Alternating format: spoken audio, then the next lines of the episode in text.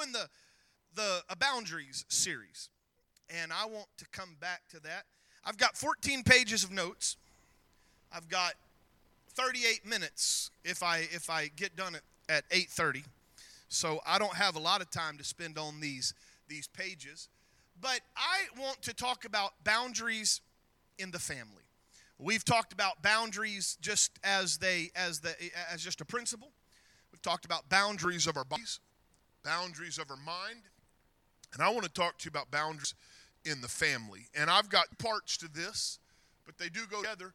And I none of this. Well, I would say that if any of this is something new, um, that's a bit unexpected for me. I think everything I say is something you know, something you understand, or at least you know in the back of your mind you know it to be right.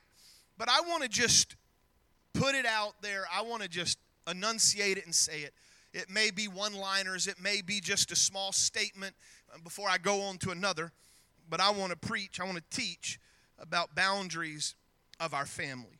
The first part, part one, is boundaries of our marriage.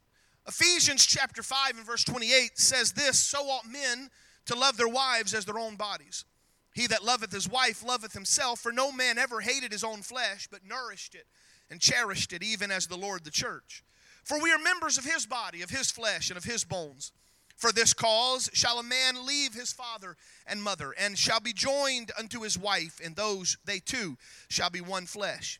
This is a great mystery, but I speak concerning Christ and the church. Nevertheless, let every one of you in particular so love his wife even as himself, and see that the wife or, and, and the wife see that she reverence or respects her husband. 1 Corinthians chapter 7 verse 28 uh, says, If you do marry, you have not sinned, and if a virgin marries, she has not sinned. This is probably one of the most real statements in the Bible. But those who marry shall face many troubles in this life. You don't have to say amen, but that's what the Bible says. And I want to spare you from this. That's what Paul said. There's two key words when it comes to a marriage love and respect the end of my last boundaries lesson, I, I, I, brought this and I said, if my wife and my kids follow my speech, my actions, my temperament, will they get closer to God or farther away? That, that's something that, that challenged me. A minister by the name of Robert Kurz, I heard him say that, and Gary Dornbrock retreat, we, he, he put it back on social media. If my wife and my kids follow my speech, my actions, my temperate, temperament as a husband, will they get closer to God or further away? And I believe in marriages and in our family, it is imperative that my family and my spouse, I draw them closer to God, not drive them away. There's three books, if you're married today or if you're considering getting married, there's three books tonight that have changed my own relationship. The first is the Bible. If you'll read the Bible, you'll find it contains a whole lot more than just Acts 2:38. The second, and we've actually, it's been a long time, we probably need to revisit it. But the second book, I remember probably my first full year being pastor. Uh, we did a marriage seminar, and my dad and mom spoke at that, and he uh, introduced the book Love and Respect by Dr. Emerson Eggerichs. And then the last book is His Needs, Her Needs by William Harley. And uh, if, if, if, if I've married you, if I've performed the ceremony, uh, you most likely got the book Love and Respect. That's how much I believe in it. But remember, boundaries define, boundaries contain, and boundaries protect. So, boundaries define a marriage. Let me just say it one more time. Marriage is biblically defined as one man and one wife, it's an absolute boundary. There are no differences, there are no ways around it. The Bible says that's how you define marriage. And if per se, somebody redefines marriage, whether it's a government, whether it's even a church, or however it may be, does not change what God says marriage is. Genesis 2:24 says, "Therefore shall a man leave his father and his mother and shall cleave unto his wife, and they shall be one flesh." That phrase, that verse was repeated by Jesus when he answered them in Matthew 19 and he said, "Have you not read that he which made them in the beginning made them male and female?" And for this cause shall a man leave father and mother, shall cleave to his wife, and they shall be one flesh. Wherefore, no more twain, no more two, but one flesh. What therefore God hath joined together, let no man put asunder. Marriage is biblically defined as one man and one wife. Another boundary that defines a marriage is when is a marriage over? Jesus said it this way the Pharisees came to him, they were tempting him and saying unto him, Is it lawful for a man to put away his wife for every or for any cause? Jesus answered and said unto them, Have you not read? And this is what I just read. Have you not read that in the beginning he made them male and female? Uh, that that that they this cause a man shall leave his father and mother, cleave to his wife, those two be one flesh. There no more two, but one flesh. Therefore, what God has joined together, let no man put asunder. Those words are far more than just tagged on somewhere in a, a, a, wedding ceremony. Those words ought to resonate in the lives of every marriage. God says marriage is forever. That's the definition of marriage. However, they ask the question well, then why did Moses then command to give a writing of divorcement and put her away? And at this point, I can imagine the Lord I don't know if he's sitting or what, but I can imagine him just kind of taking a deep breath and sighing for a moment. And he said, Well, the reason divorce is even an option is because of the hardness of your hearts, because of the sin in mankind, and because sometimes sin gets in the way of the definition that I have. He said, eh, Moses, because of the hardness of your heart, suffered you to put away your wives, but from the beginning it was not so. And I say, Whosoever shall put away his wife, except it be for fornication, and shall marry another, committeth adultery. Whosoever marrieth her, which is put away, doth commit adultery. And so I'm just say it again very simply. Marriage is designed and find one man, one wife forever. So we don't enter into it lightly. We don't enter into it haphazardly. And when we're entered into it, we have to work together. If God said that, that marriage is to be forever, and Paul comes and tells us that if marriage, you're going to have some hard times in life, that tells me that there's no fairy book weddings, no fairy book marriages.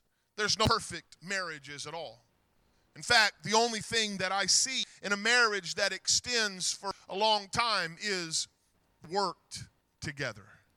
They fought for that marriage. They, they worked for that marriage because they saw God's definition of a marriage. And the only way that you can fight for it, the only way you can work at it is to understand that there are boundaries that contain a marriage. And I'll kind of get on some of those and look. There's boundaries that contain. We cannot allow our marriages to just be uh, open season for anyone. And kind of the same, our boundaries in our marriages must protect us from outside influences. And so I want to just go through a few little things. They may be just, like I said, uh, a, a little screenshot or just a single sentence or something, but boundaries in a relationship. Number one, you get married, you have to be your own family. That's why the Bible says you leave your mother and your father together you become one. And so there is an element that you have to have bound in relationship. You have to leave your family. Now, there's a lot of ways that I could talk about this, but just to just to kind of put it this way, any sitcom that deals with marriage probably has in-laws and outlaws together in that sitcom. And they're always going to kind of be meddling. I'm not see I can't I can't use any uh, real examples because my mother in law and my mother both come to church here. So I can't tell you about my marriage or anything of that nature. So I have to just kind of reach out here in fantasy land somewhere and tell you that I've heard these things happen because it's never happened in my life or my family. I, my, my mother has never meddled, my mother in law has never meddled. It doesn't happen in my family, but I have heard that it happens in others.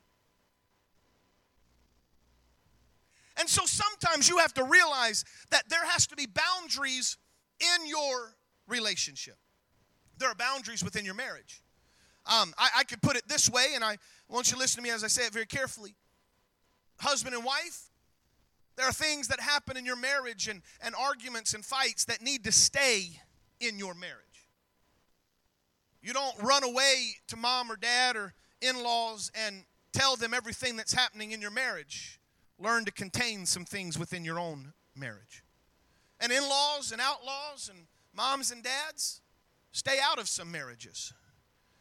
They need your advice at times, but there's also a biblical understanding that we have to learn to be a family together.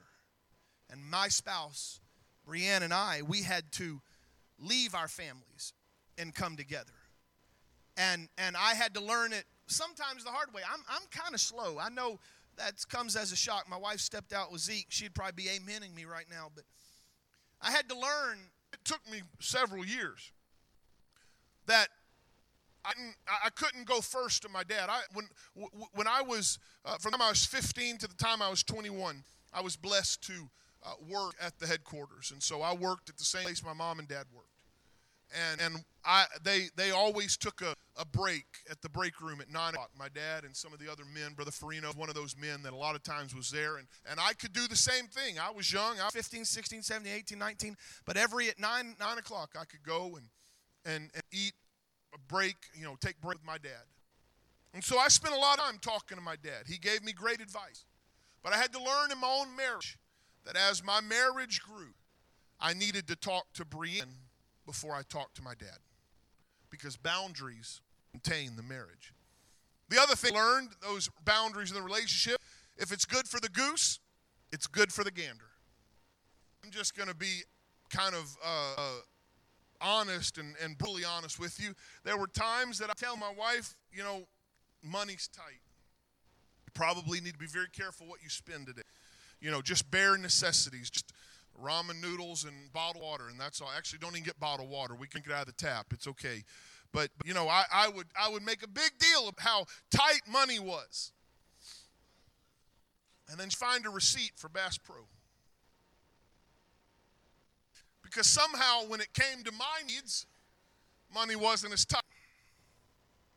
But you know I've learned in my relationship?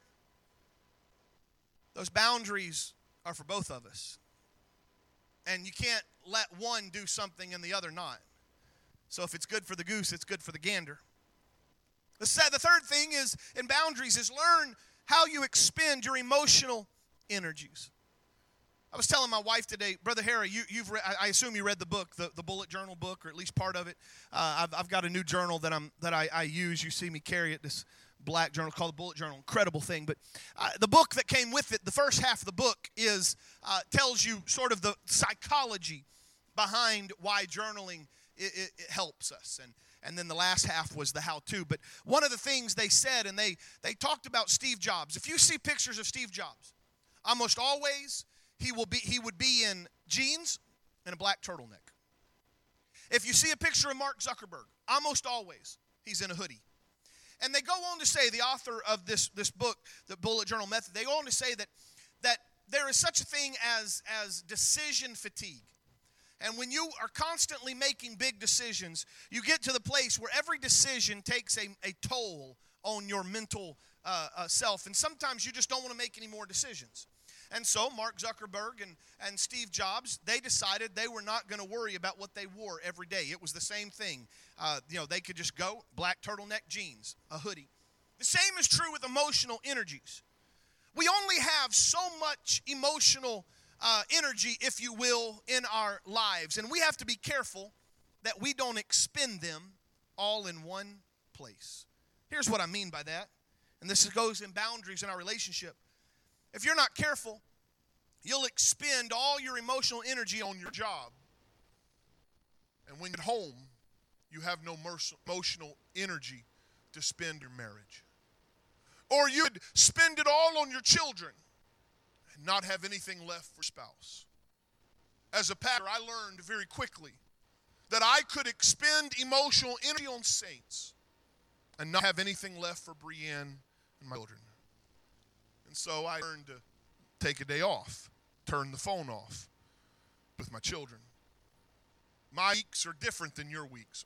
I'm more busy on the weekends. That's your time to be off. And so I learned Mondays and Tuesdays do something different. Have to learn to put boundaries on your relationships. There has to be boundaries in intimacy. Now, some would say, and especially those of you that are not married or even our young people say, well, this is kind of awkward. It, it, it perhaps is. But here's the thing we've got to talk about it, we've got to teach it. Otherwise, it'll never happen.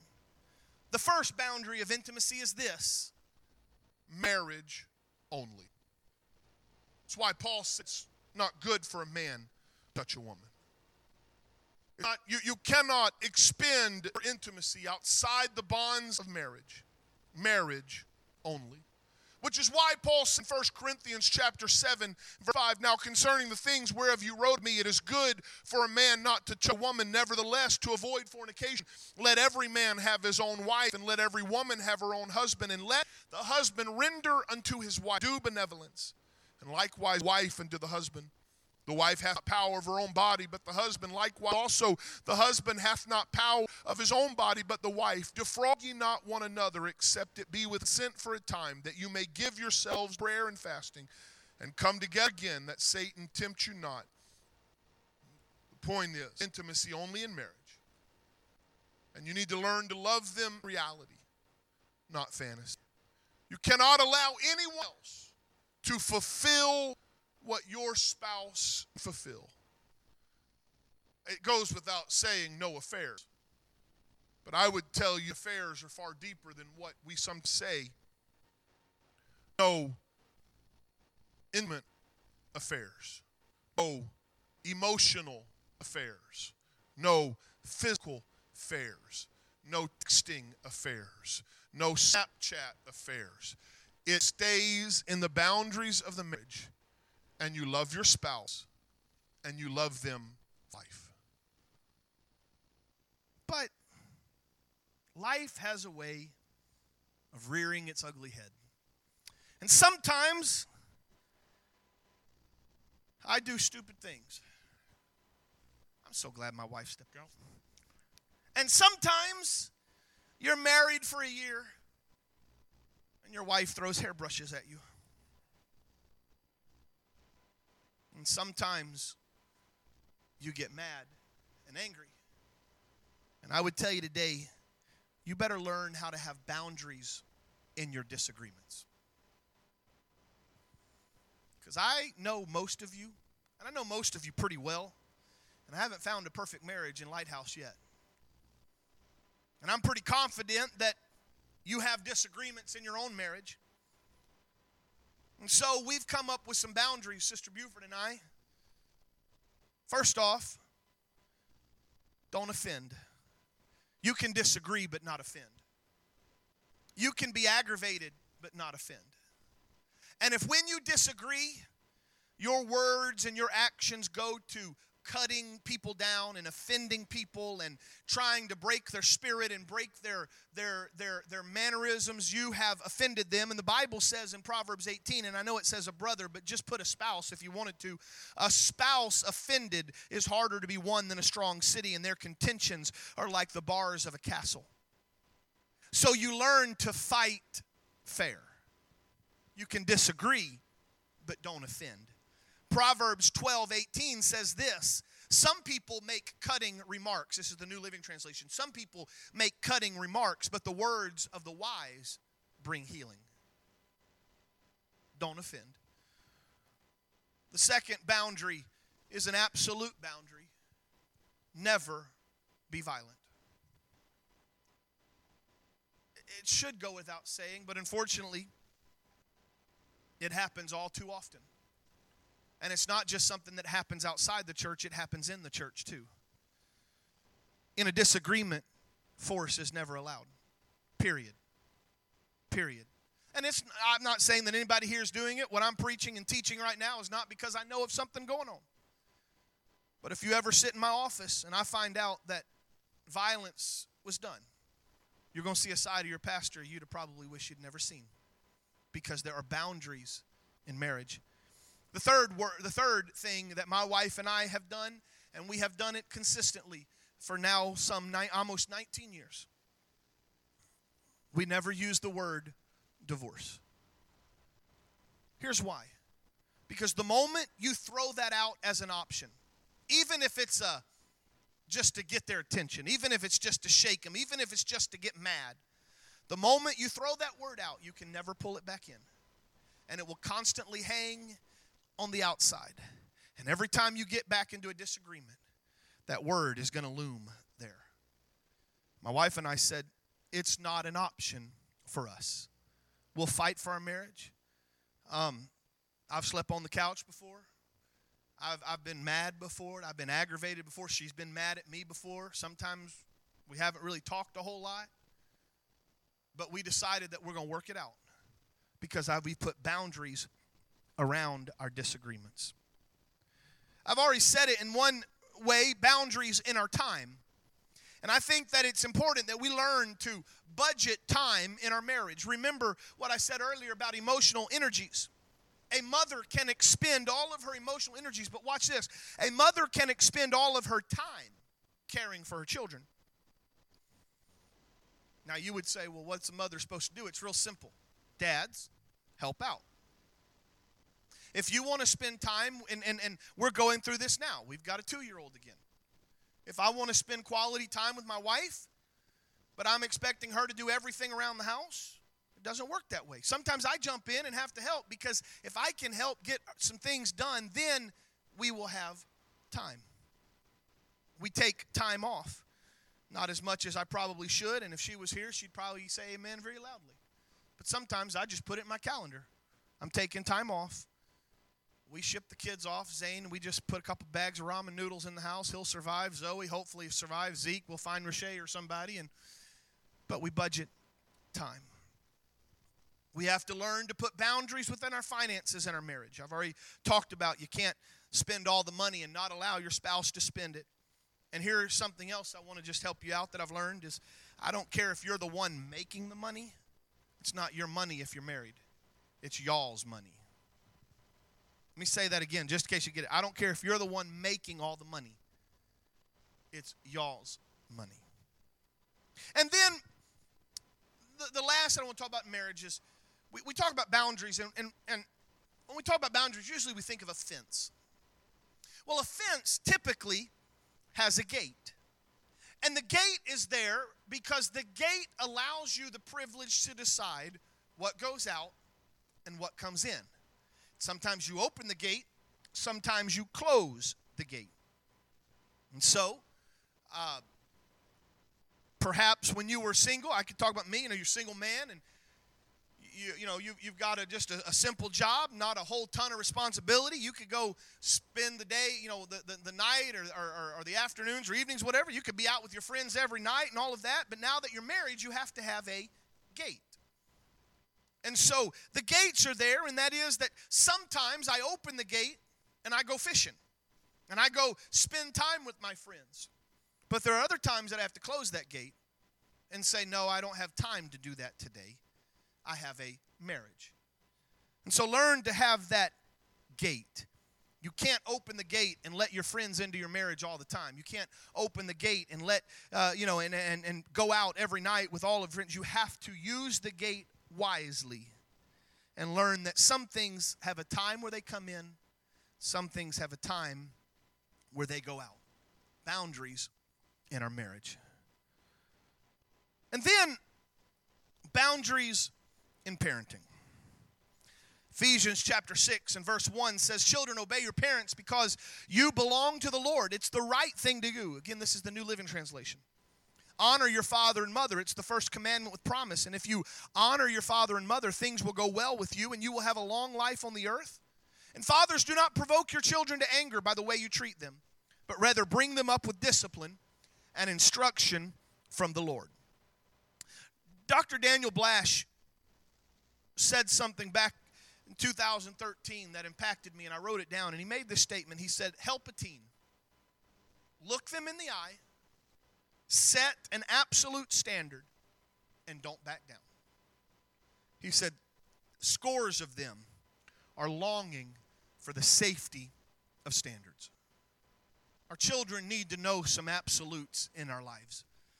Um, Brother Parkey, at one of these camp meetings, he was speaking and he got ready to, to, to say something about his, his, his son Dylan, and he said he had, and I, I haven't made this, this agreement, so sorry, Zane, but he said that his agreement is in preaching, Brother, Brother Parkey, if he uses his children as an illustration, he has to give them $5. He said if he uses his wife in an illustration, he has to give them $100. I immediately started thinking, what happens if you use your mom or your mother in law? How much is that? Uh, yeah, I'd be broke. Can I give you an IOU? So, um, I want to show you a few pictures, if you have them, Brother Andy. I want to show you a few pictures of the path your children will take if there's no boundaries instituted or enforced. And I'm going to tell you, these pictures may be a bit graphic and too much to handle. So I'll let you scroll through them for a sec.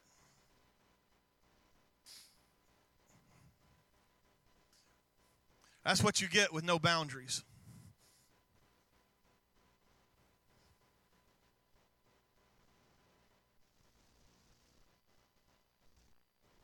All the Jeep guys are like, I want to go do that. I apologize for this next one.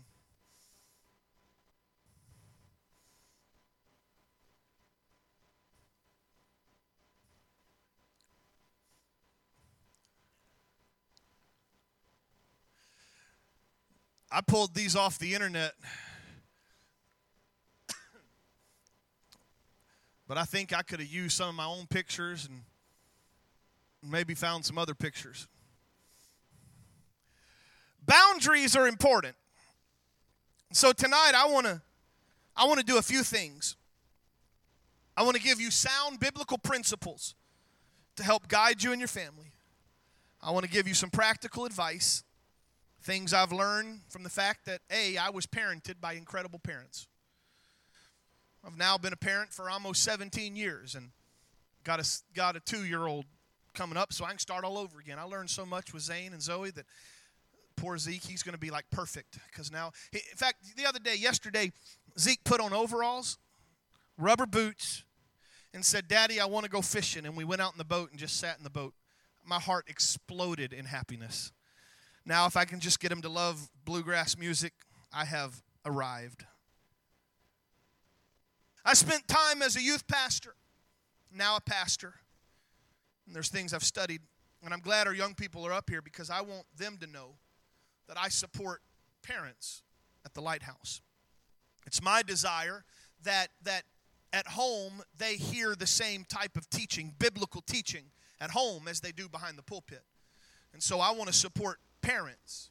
I want to be there for you. I'm not going to take the child's side. My, my mom never took the child's side. I could have had a rock solid alibi, and I was still always wrong. I understand that now that I'm a parent. Aren't you glad, though, that we're not under the New Testament Levitical law, though? Deuteronomy 21. If a man have a stubborn and rebellious son, who will not obey the voice of his father, nor the voice of his mother, and that when they have chastened him, will not hearken unto him. Then the father and mother shall lay hold on him, bring him into the elders of the city, under the gate of the place, and say to the elders of the city, This is our son. He is stubborn, he's rebellious, he won't obey our voice, he's a glutton, he's a drunkard, and all the men of the city will stone him with stones that he dies. If I have any parents that are in that boat, we're going to meet behind the church on Saturday. have a good old fashioned stoning. but we're not under that law anymore. Some of you young people are saying hallelujah. But there it's important that we have boundaries. So let me review a few things. In a boundary, it defines a child, a teen with no boundaries placed on their life is a child without definition. They will have no depth, no character, and quite possibly no future. Put boundaries around your children, define them, tell them what they are and who they are, teach them who they are. A boundary contains, just as the womb contains the developing child until it's able to live on its own, so must parenting contain a child until they are able to make godly decisions. That's why the Bible says that if you will raise a child up in the way that he should go when he's old, he won't depart. It's because you nurtured that child in the admonition of the Lord, and so that you can allow them, contain that child until they're able to make godly decisions. And then a boundary protects. I've heard parents say, not here, but I've heard parents say statements like this I don't want to stunt my child's development by hemming him in. I had another parent one time tell me, I don't want to squash my child's creativity by putting boundaries on their life. And I have to be really kind because I'm a pastor and, you know, but I want to laugh at them because those same parents that do that, both of the parents that I am mentioning, and there none of them are here, none of them go to this church. But both of those same parents had dogs that they kept on a leash or a cage 24 hours a day. Why? They put that leash, that dog behind a fence. They if they took the dog out, they watched every movement because they were afraid they would lose their dog. Our children are far more precious than dogs. And we need to learn to parent with boundaries. I, I, I would take I would take time, but I'm kind of running out, and there's some other places I want to go. But I challenge you, read the book of Proverbs. The book of Proverbs contains a plethora of God's wisdom. King Solomon, for the most part, wrote the book, but he wrote it as a guide to his son. And let me just kind of cherry pick a few of the verses. Proverbs chapter 1, verse 8 Listen, my child, when your father corrects you. Don't neglect your mother's wisdom. When you learn from them, what you learn from them will crown you with grace, and it will be a honor around your neck. And it goes on to tell the child, be careful who you allow to influence you. Or Proverbs 6 and chapter, chapter 6 and verse 20. My son, obey your father's commands and don't neglect your mother's wisdom. Keep their words always around your heart. Tie them around your neck. When you walk, their counsel will lead you. When you sleep, they will protect you. Proverbs 7 and verse 1 Follow my advice, my son. Always treasure my commands. Obey my commands and live. Guard my instructions as you guard your own eyes. Proverbs 23 12, commit yourself to instruction. Listen carefully to words of knowledge. Do not fail to discipline your children. This is the New Living Translation. They will not die if you spank them. That's what the New Living Translation says. You know the whole spare the rod, spoil the child? Well, if you take it out of King James English, it says they will not die if you spank them. Physical discipline may well save them from death. Death.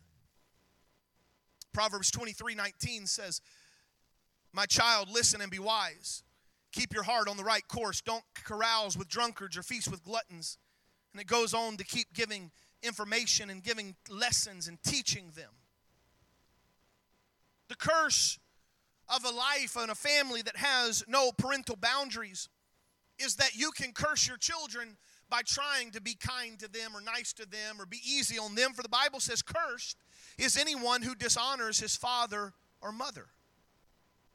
So if you allow your children to grow up to dishonor you, you're actually cursing them. Cursed is anyone who steals property from a neighbor by moving a boundary marker. Cursed is anyone who leads a blind person astray on the road.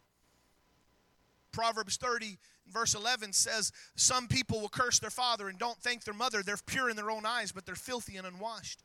Proverbs 30, 17, The eyes that mock a father and despises a mother's instructions will be plucked out by ravens of the valley and eaten by vultures.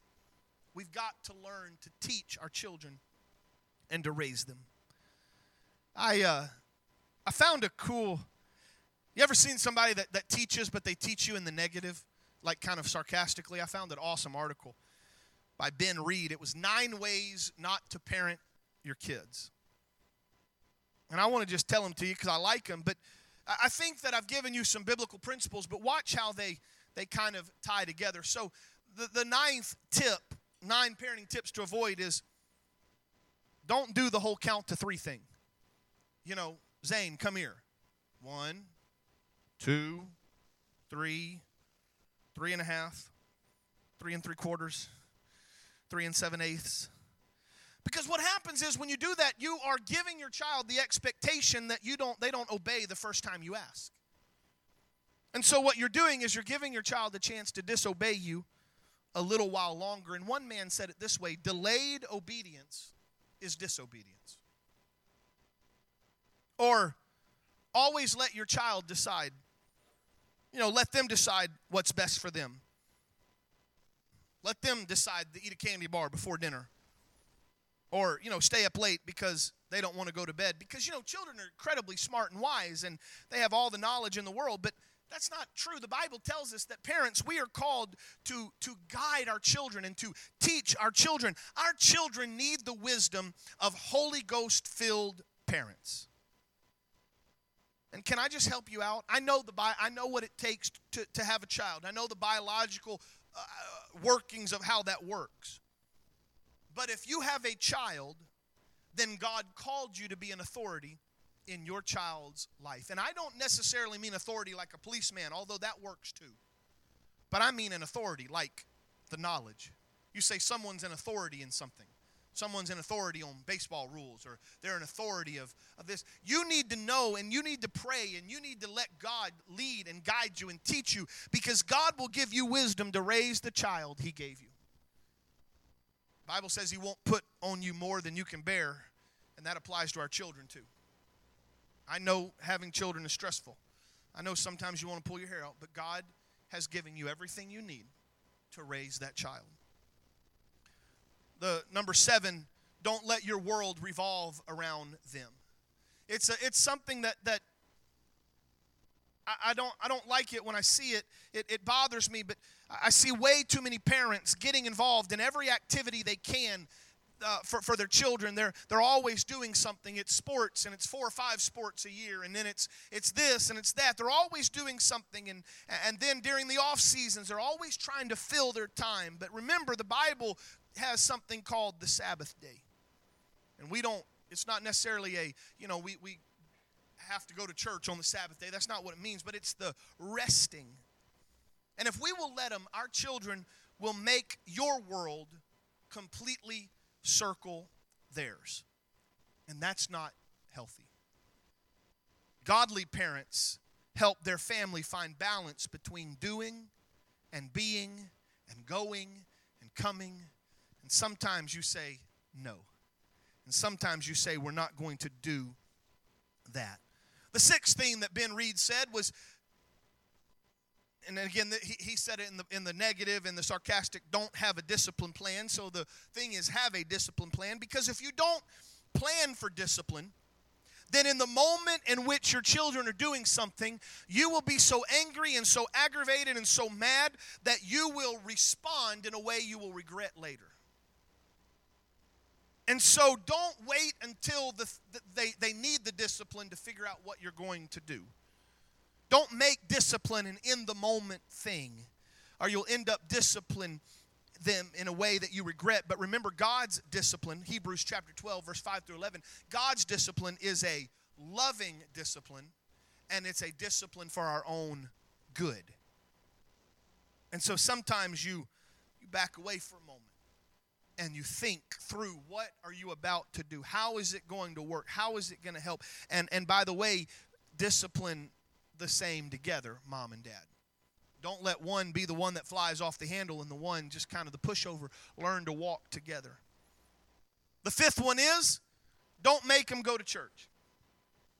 Because what kind of parent would you be if you forced your child to do what you know is best for them? You know, do, do you even love your child if you shape them in the way that will help them grow and mature? But I would tell you that it's important. Church is one of the most important things you can do for your children. One of the things I love watching in this church is I watch children as they grow. I've watched Scarlett do it a few times, but watch the children raise their hands. They may not know how to worship, but they're just imitating mom or dad. They'll, they'll jump up and down when mom and dad are jumping. For them, it's just fun. But, but they need corporate worship. They need healthy relationships. They need to know that church is vitally important to their life. And that we don't go to church only when we feel like it. Because newsflash, pastor don't always feel like going to church. I don't wake up every Sunday and go, "Woohoo, church." Sometimes I wake up and go, maybe I can get Brother Lee to preach. I'll stay home. Because I don't go to church because I feel like it. I go to church because I need it. I go to church because I have to uh, come together in corporate worship, and I've learned to do what's best, not just what feels right at the time. Don't, the, the, the fourth one that he said, don't ever play. You know, you're the parent, they're the child, be so distinct with that. No, get on the floor and play with them. Show them your weaknesses. Use wisdom in that, but every once in a while, have that serious conversation where they see that you've made some mistakes in your life and let them see grace and let them see mercy. And one person said it this way if you don't play with your child, you rob them of a beautiful gift and you paint a picture of a boring God to them. And when you don't know what to do, let Google be your guide. Not sure what to do, just Google it. I'm sure you'll find an answer. Let me help you out. You ready? Be careful what you find on the internet. Be careful what you read on the internet. Be careful what media tells you as a parent what to do. Instead, I would like to encourage every parent here. Find some other parents, maybe two or three couples that you you admire. And ask them to speak into your life as a parent. Surround yourself with people wiser than you and bounce ideas off of them and grow from their wisdom and their experience. Don't just ask the people that have kids the same age as you because they're going through the same issues you're going through. Find someone that's walked through that timeline. Walk, walk, find someone that, that, that raised a family and, and ask them. The second thing is, well, as long as they're not bothering me, do not disengage. You got to know in this day and age what's influencing your children. I know it's easy to give them an iPad, and, and, and I'm not against giving them an iPad or an iPhone. I know some of you may, may be even stronger than I am, but, but I'll tell you right now that, that Zeke knows what an iPhone is, and he knows what, he, he can scroll through it, but I have to be engaged. Know what he's looking at. Right now, he loves drumming videos. He wants to be a drummer. He's two years old. He knows what he's going to do with his life. It's awesome. But set boundaries, stick to them because media shapes your child's mind in a powerful way. And so know what they're doing. Zane knows it, and, and my children know it. I'll grab a cell phone from them. I'll uh, Zane likes to play video games, and I'm sorry if any of you young men play video games because I just go and grab his headset that he's talking, and I'll talk to whoever's on it. I have no idea who's on it. I'll ask them if they do drugs. I'll ask if they murdered anybody. I know I've embarrassed him like crazy. Although he says his friends say I'm a really cool dad. He doesn't think so, but um, you know he gets embarrassed. But all the other friends want to meet Zane's dad because I'm so cool. But you got to learn to engage, and don't just stick him with something and say, "Well, at least they're out of your hair for a couple hours." Most of the time, in children, silence is a bad thing. so be engaged. And the last one is always be firm. That's what he said, and that's the negative statement. Don't ever let up on your kids. You know, they'll get out of hand. No grace, no mercy. I would like to shatter that myth and tell you don't do that.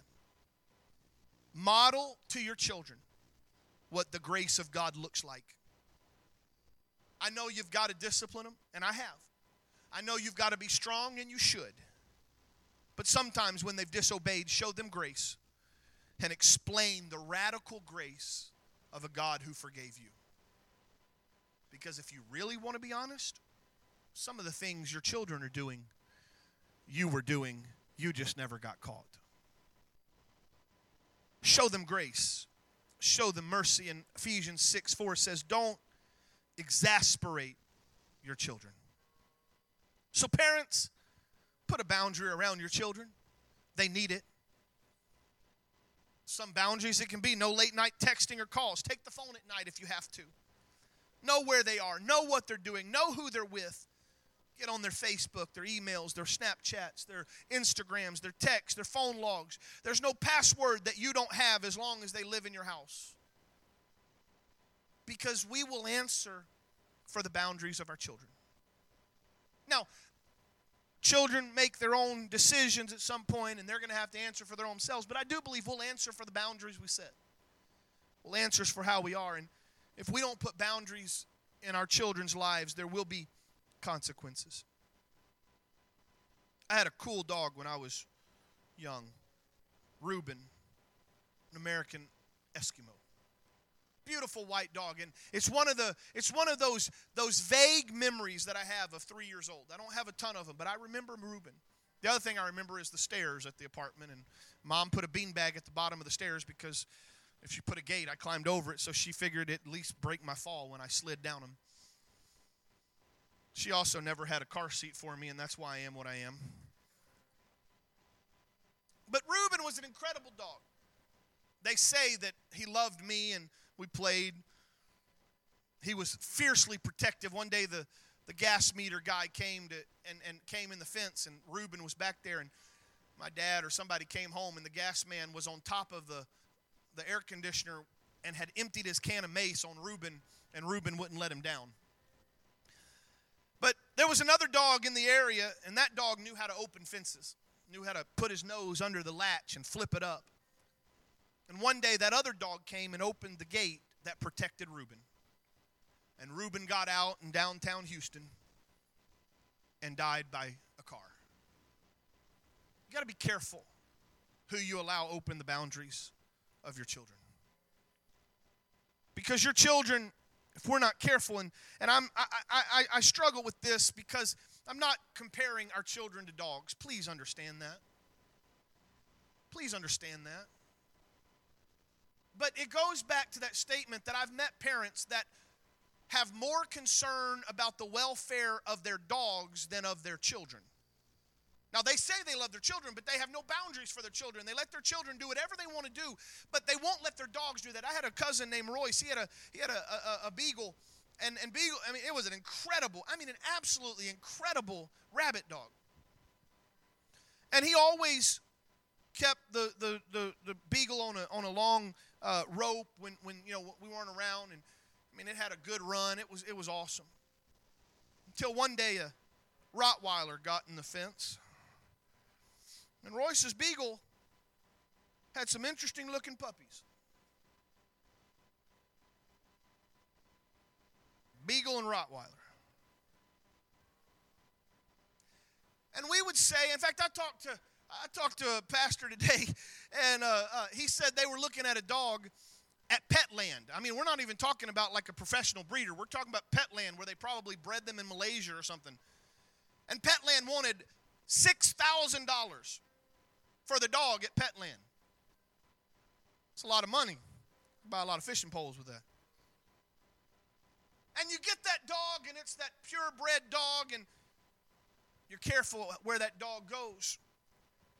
And I'm gonna say this, and I, I, I know it's a, I know it's harsh, I know it's in your face, but dogs will usually either breed or die when there are no boundaries.